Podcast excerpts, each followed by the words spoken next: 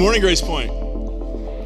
Uh, if you want to start a pool now on how quick I will trip over this cord, um, you can make some money today, and that'd be fun. Um, it is so great to see you. Last night, I just finished up dinner, uh, and we're cleaning up, and I got a missed call from Nathaniel, and then he texted me and said, Hey, kind of important, can you call me? It's like, sure. I had no idea. And then he's like, um, you know that trailer where all of our stuff is? Not where it's supposed to be. It's gone. Um, and right about that time, so the question was, are we still going to gather tomorrow? And my immediate response was, um, absolutely. Now let's figure that out. And that figuring, uh, our students are welcome to go ahead and be dismissed too. I saw you looking, wondering if we were going to do that today. Um, and so uh, I just want to say thank you to some folks because from that first conversation with Nathaniel, we started pulling in everybody that it would take to pull this off today our production team, our band, Lisa, and the children's ministry. And, and we just started having a conversation what does it look like for us to pull this off with none of our stuff? And it was so, so beautiful because nobody batted an eye. They were all like, yeah, we're just going to do this. Um, and outside of missing some of the accoutrements that we usually have, banners and whatnot, and tables, um, they pulled it off. So, can we just thank all those people?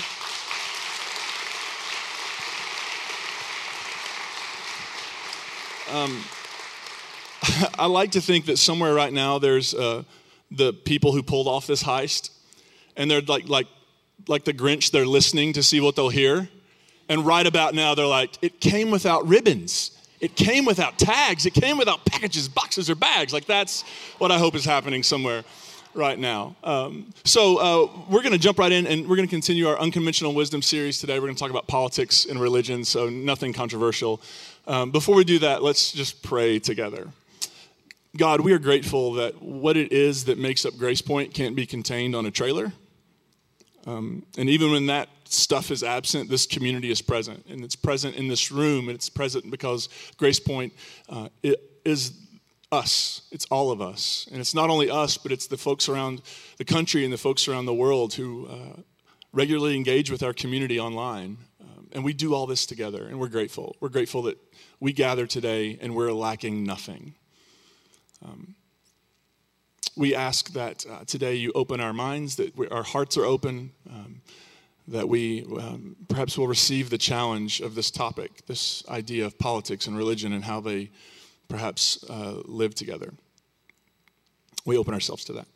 We pray in Jesus' name. Everybody said, Amen. So we've been talking for several weeks now about conventional wisdom and unconventional wisdom. And of course, wisdom is, is about how to live. When you talk about wisdom, you're talking about how we live in the world, how we organize ourselves, how we um, seek to, to create in the world. Uh, and so conventional wisdom is sort of what everybody knows. It's uh, the thing that everybody takes for granted. Unconventional wisdom is sort of wisdom after wisdom. It's alternative wisdom, subversive wisdom. It asks the question, is, is the way we've thought about this really that maybe the best way, or actually is the way we've thought about this stuff maybe even uh, hurtful and toxic in some ways. Um, and I just have to tell you, I've been I've been doing sermons for 20 years now. I've been pastor for almost 20 years now. Uh, I started when I was three years old. It's been a great journey. Um, and uh, of all the things I talk about, um, I've talked about in 20 years, and all the sermons I've given, uh, the, the sermons that have received some of the most uh, pushback, the sermons I've gotten the most uh, excitedly heated emails about, the sermons that I've been met in like the lobby on the way out with, uh, const- let's say consternation, that's a nice way to put it, uh, have always been sermons where somebody would say, it seems like you dipped into the political. It seems like you said something that wasn't just like you didn't stick to the Bible, you got into politics. Um, and I don't think, I actually just to let the cat out of the bag, I don't think it's possible to get into the Bible without getting into politics, and hopefully that'll make sense in a minute. Uh, so, first, just a little bit about language. Uh, the word politics comes from the Greek word politica, which comes from the Greek word polis, and the word polis means city. So, politics literally is about the affairs of a city. Uh, so, you can think about it like it's about the affairs of community. So, politics is about how we organize our common life. Um, so whether we, we know it or not, whether we like it or not, we have a common life together, right? We all are, live in the same country, live in the same state. We have a common life. And in that common life, there are all sorts of things that happen. So we have to ask questions about how are we going to organize ourselves? How are we going to spend our money? How are we going, how are we going to make sure people are included? Or who are we going to exclude? All that stuff is a conversation about politics. So you can't talk about how the world is or should be without dipping into the realm of politics, right? Does that make sense? So the minute you say the world should be blank, that is a political statement. And even if you're talking about it in terms of your own religious conviction, like God dreams that the world would be blank, you are still talking about politics because the world is run a certain way. And when you offer an alternative way that the world should be run, you have dipped your toes into the pool of politics. And I think if you go to the Bible, what you'll discover is that from cover to cover, it's a political text. It's a text of people interacting with the culture and context of their day, interacting with the power brokers of their day, interacting with the empires of their day. And often they are being oppressed by that empire. And often they are saying, this needs to change. Everything needs to change. We need a new power structure. We need a new way to organize the world. We need a new way to, uh, to divide up our, our common um, funds. We need a new order in the world. And so that's throughout the pages of Scripture. And there's one particular text when people talk about politics and religion, and it's sort of when they feel like they've got you, like uh, we got a gotcha text. This text is uh, often known as how many of you know the, just the line, uh, render unto Caesar what is Caesar's?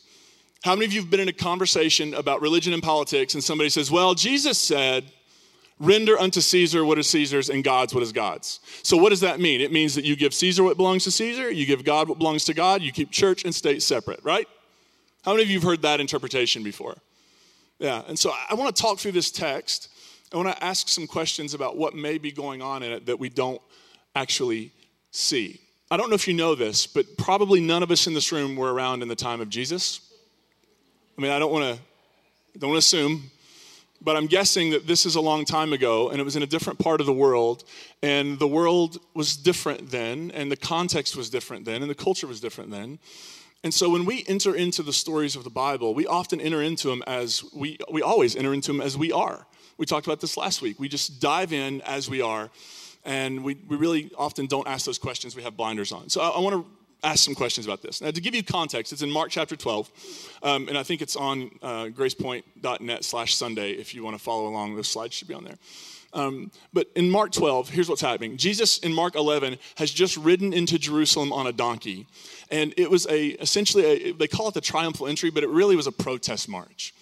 Jesus organizes a protest march, and around the same time that the Roman Empire would have been sending their officials in during Passover, which was this time of liberation, a time to remember that they were slaves in Egypt and had been set free.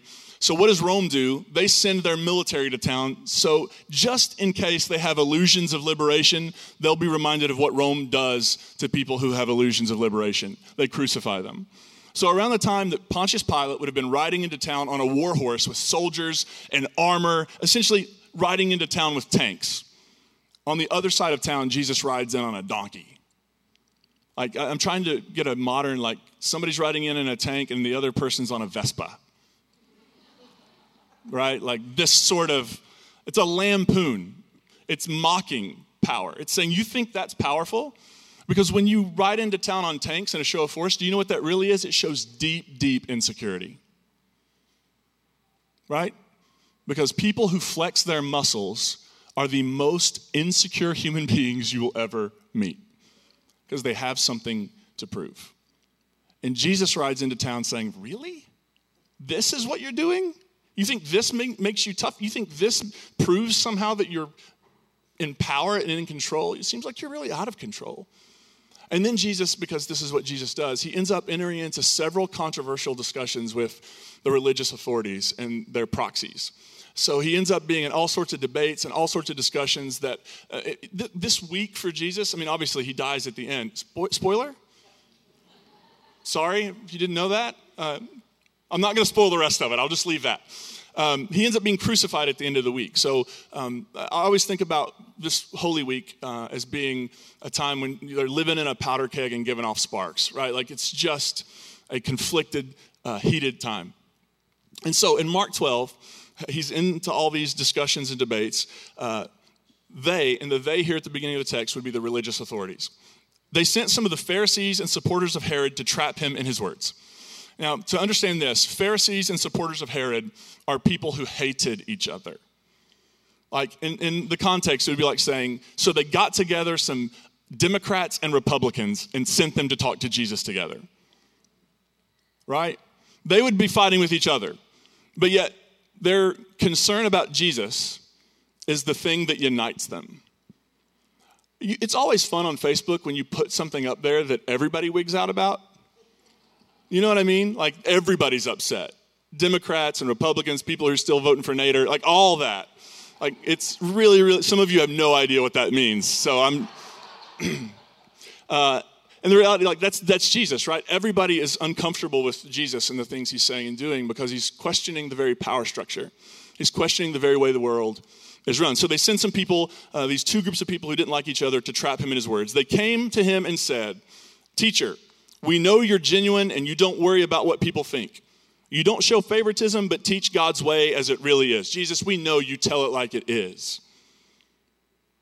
Does the law allow people to pay taxes to Caesar or not? Should we pay taxes or not?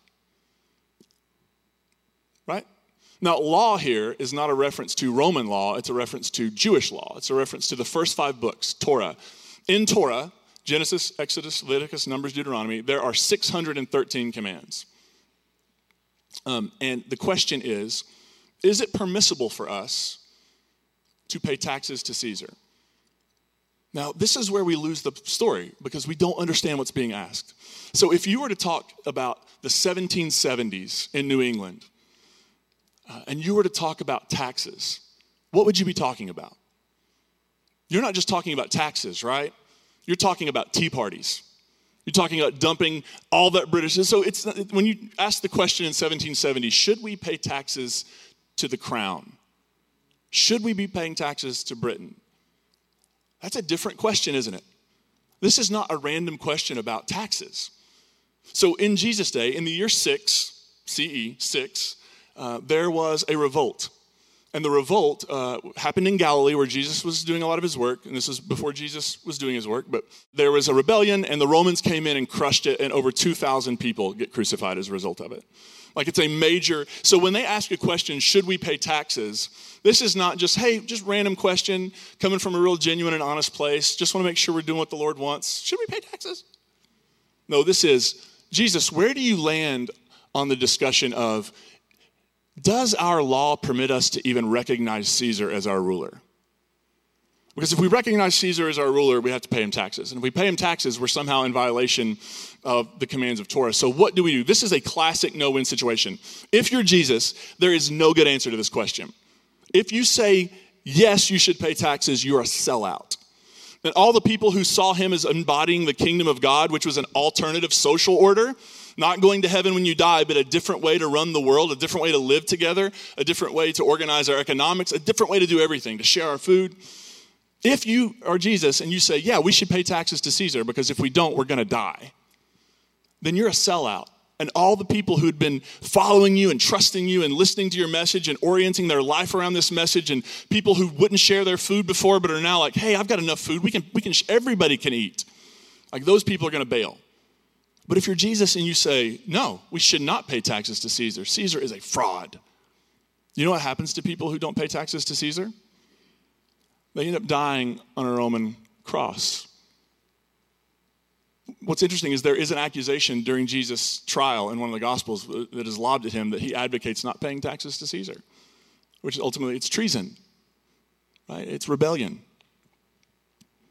And so, should we pay taxes? And Jesus recognized their deceit and said to them, Why are you testing me? Bring me a coin, show it to me. And immediately they start digging in their pockets for a coin and they pull out the coin.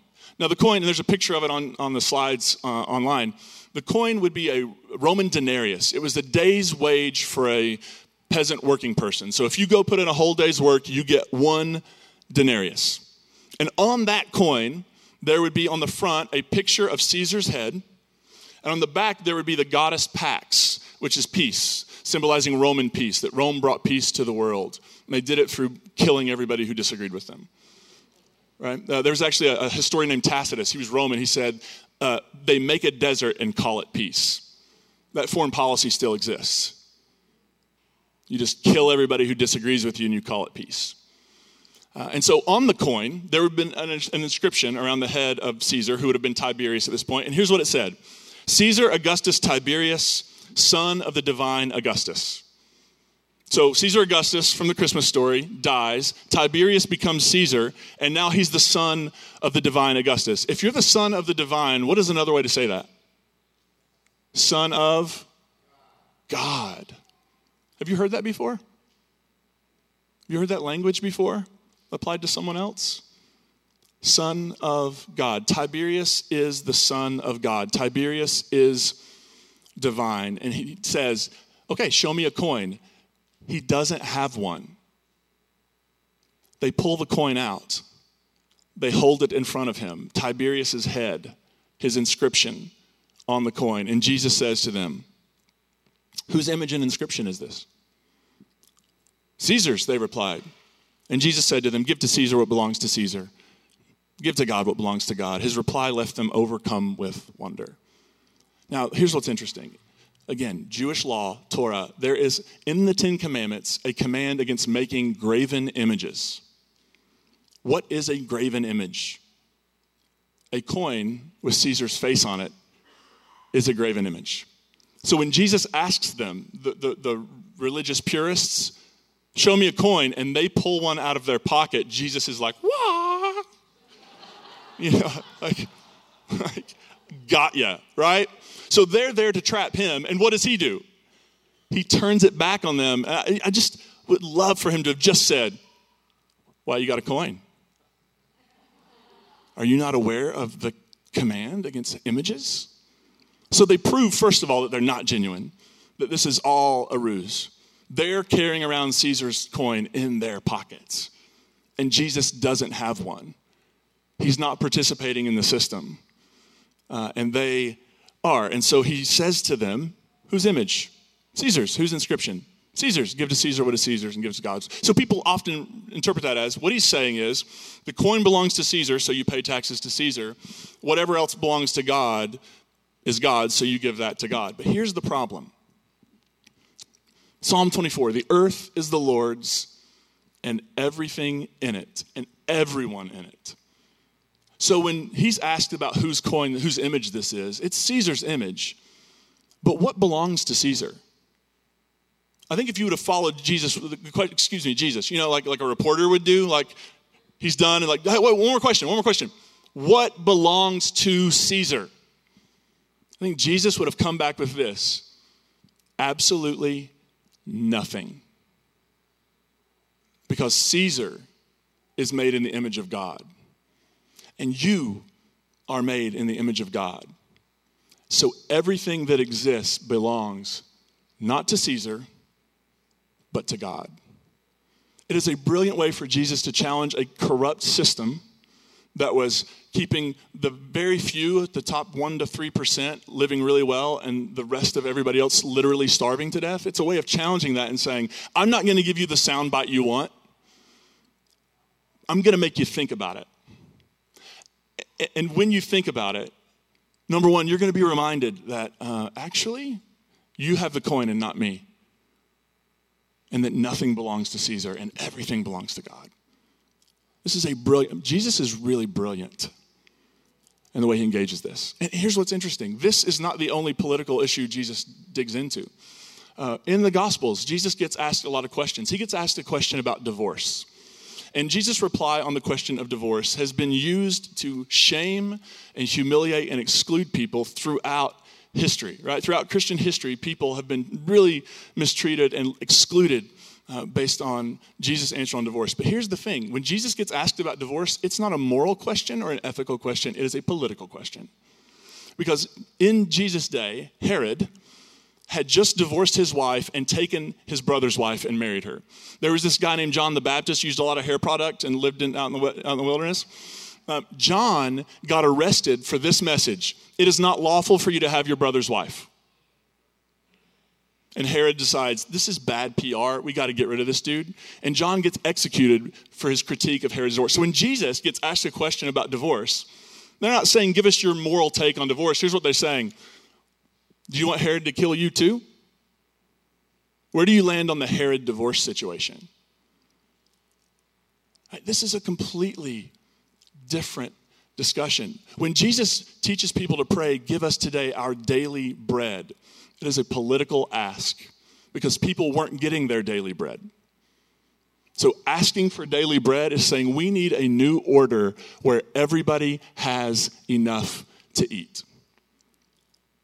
And if that's not gutsy enough, in his first sermon in the Gospel of Luke, listen to these words. He, he sits down, unrolls a scroll, and reads these words from Isaiah The Spirit of the Lord is upon me. He has anointed me, has sent me to preach good news to the poor, to proclaim release to the prisoners and recovery of sight to the blind, to liberate the oppressed, and to proclaim the year of the Lord's favor. He rolls up the scroll and he says, This right here, what you just read, it's happening. And when you start talking about release of the prisoner, good news to the poor, freedom for the oppressed, that sounds a lot like politics, right? Jesus is engaging in an alternative vision for the world. It's the same thing we engage in anytime we talk about things that matter. Right? So, this is why in a Christian community, it should not shock people when there are reprehensible things happening in the world. It should not shock people that Christians have something to say about it. It should not be controversial to say that families should not be separated. It should not be controversial to say we don't keep people in cages. Right? It shouldn't be controversial to say, you know what? A living wage is something that people need. It shouldn't be controversial to say that nobody should go hungry in this world when there's enough food for everybody. So I just want to share a few things about how I've come to think about it. Um, oh, oh, by the way, the, the titles, right? Son of God, Caesar. Uh, Caesar was Savior. Caesar was Lord. Caesar was the one who brought, brought peace on earth. Do you see what the early Christians did? They were going, gosh, we need to talk about Jesus in a certain way. Let's just take those titles that were Caesar's. It would be like today saying, Jesus is president or Jesus is commander in chief. And how would Jesus organize the world? Right? So, a few things about um, how, how in the Jesus way, we, we can engage in politics in a way that I think is not just what you see on TV and not what just happens when people have arguments at Thanksgiving about it. I think there's a better way. And first, I think in the Jesus way, politics are prophetic and not partisan. Uh, how many of you, when you hear the word prophetic, you immediately get some sort of like, like, ooh? Anybody? Like, we're talking about the future, we're talking about the end of time and locusts with lion heads on them and all that kind of stuff. Some of you haven't read the book of Revelation. Just steer clear. You're good. It's not, it's not needed right now. Um, and yet, here's the reality the word prophet in the Bible does not mean somebody who tells the future. Doesn't. A prophet is somebody who speaks for God. It's a person with fire in their bones who says, There's an injustice, there's something going on in the world that needs to be changed, and I'm going to say the thing. I'm going to say that God doesn't like your musical festivals. He doesn't, God, she doesn't like your worship. What she wants is justice. You can't worship God and oppress the poor at the same time, right? That sort of message. Um, there are people like, like, I think Martin Luther King Jr., for example, was speaking as a prophet in our culture and in our context, right, in, in the 60s. So when we say prophetic, we mean saying something that is challenging the way things are because of a deep conviction that the world should be run better. I was at Wild Goose a couple years ago and I got to hear uh, Dr. William Barber uh, give a sermon. How many of you heard William Barber before? And he literally finishes the sermon. I'll never get to do this because I'll never do this kind of sermon where it like calls for it. But at the end of it, he just literally went, dropped the mic, and walked off stage. And it was the coolest thing I've ever witnessed in my entire life. Uh, and one of the things he said in that sermon that was so beautiful and challenging is he said, We have to decide. This is a paraphrase. We have to decide if we're going to be the priests of the empire or prophets of God because you can't be both. You, you, can't sell out everything to support the empire and to support the status quo and yet be in on the thing God is seeking to do in the world. Because the thing God is seeking, whatever the word God means, right? That's a big word. We could talk about that. But whatever that word means, it's a reality that is pulling us toward a more just, compassionate, and equitable world. And you cannot support, uh, blindly support an empire and also be seeking to create that reality in the world because what is good for the empire and what is good for the kingdom will never really meet. And so I think we have to be prophetic about it. We have to be able to say, this is not, we're not going to be partisan when we speak on politics from a Jesus way. We're going to make sure everybody is equally offended. Right? Because here's what we know that no matter whose side it is, there is a better vision for the world. There is a vision we haven't seen realized yet. And we must be willing, uh, we must be willing to critique, we must be willing to cast a vision for that world that could be. I'll never forget uh, Super Bowl Sunday, like three or four years ago. I did a sermon on peace, which really, why does that tick people off when you talk about peace? It does. Uh, and I did a sermon and I criticized um, President Obama's um, use of drones in that sermon the most angry person I got was uh, shocked me. The guy hated Obama. And he sends me this scathing email about how sad it is that I would get up and critique our foreign policy in a sermon when I should just be telling people how to go to heaven. All right, so I think we have to be able to. I'm, I'm going to critique whatever needs critiquing, and I want to. I want to say this is a good thing, wherever there's a good thing. And I think we get so lost in these uh, echo chambers and these parties. Like, no, no, no. We want to be a people who can see beyond that and say there's a world that needs to be born, and it's not going to be born without us. And it's not going to be born without a critique and a leaving behind of old ways of thinking about it. So that's first. Second, I would say this: uh, politics in the Jesus way is about sharing power, and not hoarding it. It's about sharing power not hoarding it. I mean, what you see in politics often are people who are hoarding power uh, and are willing to go along with a lot of things that, you, I just, if they have a conscience deep down, they're not okay with just to remain in power. Because there's only so much power to go around, and if I don't have it, then what am I going to do? And what Jesus does beautifully, I, think about this. In one of the stories of Jesus' resurrection, sorry, I, blew, I spoiled the end he dies and rises, guys. That's what happens. Um, and so at the end, Jesus appears to them and he says this He says, Okay, I have all the power. Everything, the universe, I have the power. And I'm giving it to you, so go do some stuff with it. Think about that. I have, I have power, and now I'm going to just disseminate that power through you. I'm going to empower you to go change the world. So, politics in the way of Jesus is actually about empowering people not hoarding power from them. It's about recognizing that everybody has something to contribute. And what if we were to empower people to do that in the world? Third, uh, politics in the way of Jesus is not about winning, it is about healing. It is not about winning. Politics in the Roman Empire was about winning. And Caesar said that they were going to win like they'd never won before. You'll get that in the parking lot. And it was all about winning. Rome had this whole thing called Roman victory, and it was the thing that they celebrated. The goddess was Nike, she made shoes. Um, and it was all about winning, and it was all about defeating. And the way you bring peace is you just kill all the people you disagree with.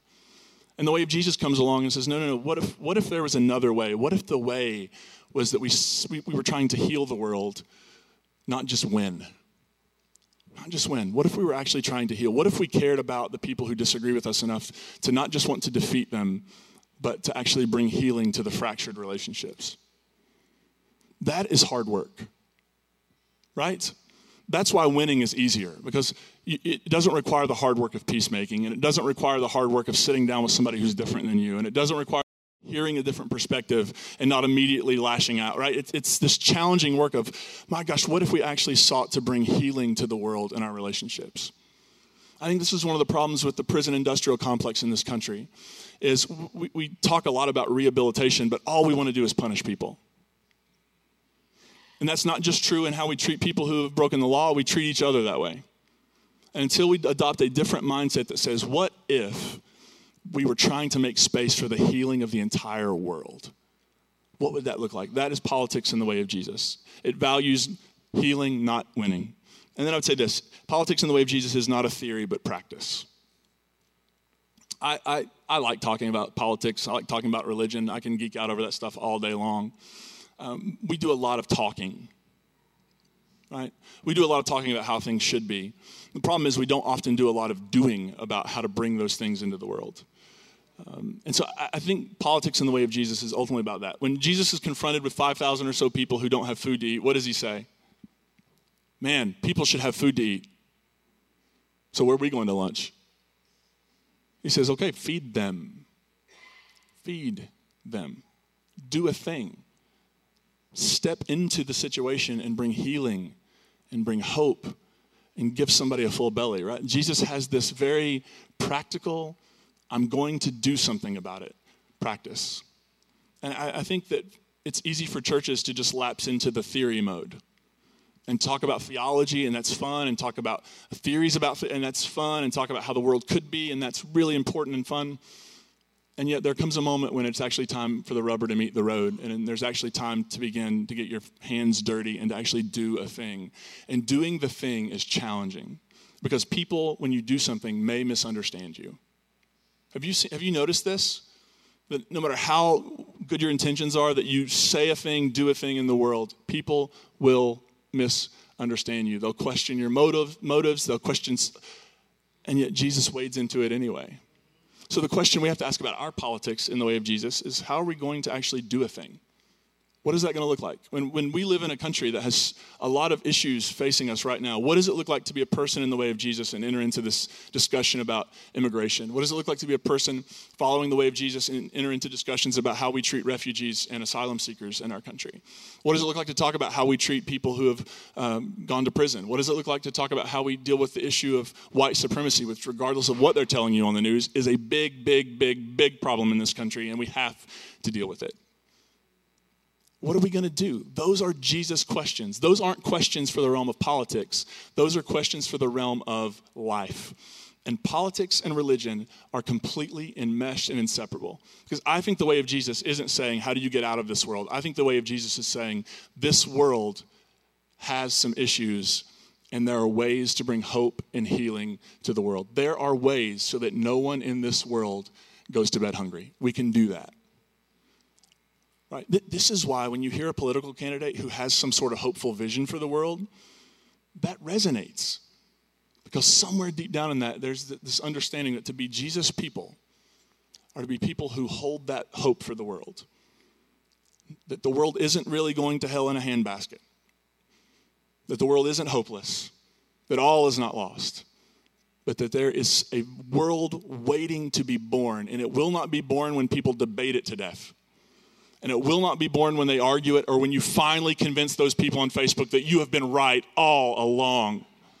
And they come weeping and gnashing their teeth to repent to you that you've been right all along. Right? That's not going to change the world.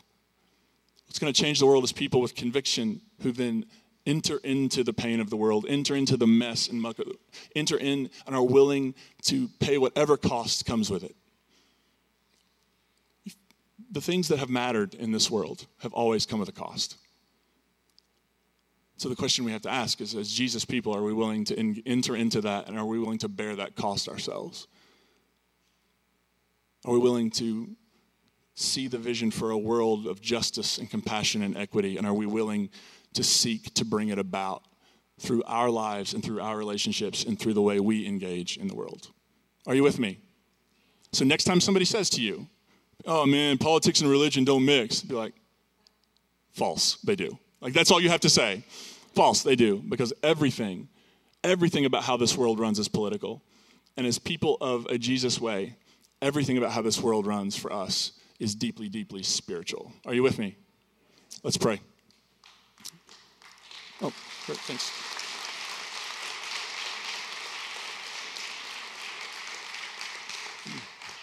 Let's pray. God, we're grateful for um, a tradition that calls us to act.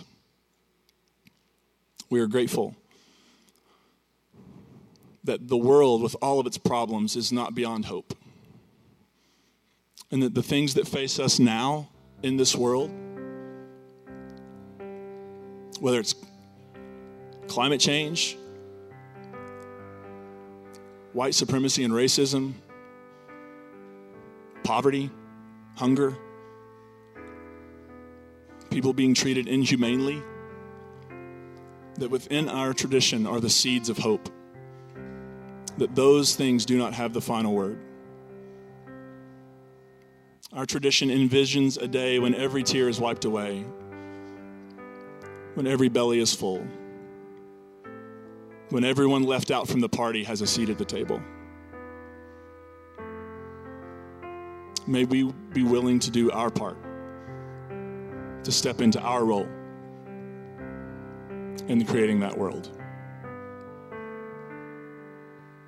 May we be willing to get into the mess and muck of politics and religion and relationship And may we find that that's where actually that's where the life is. We're grateful, grateful for this community that holds this, this tension so beautifully. We ask this in Jesus' name. Everybody say, Amen.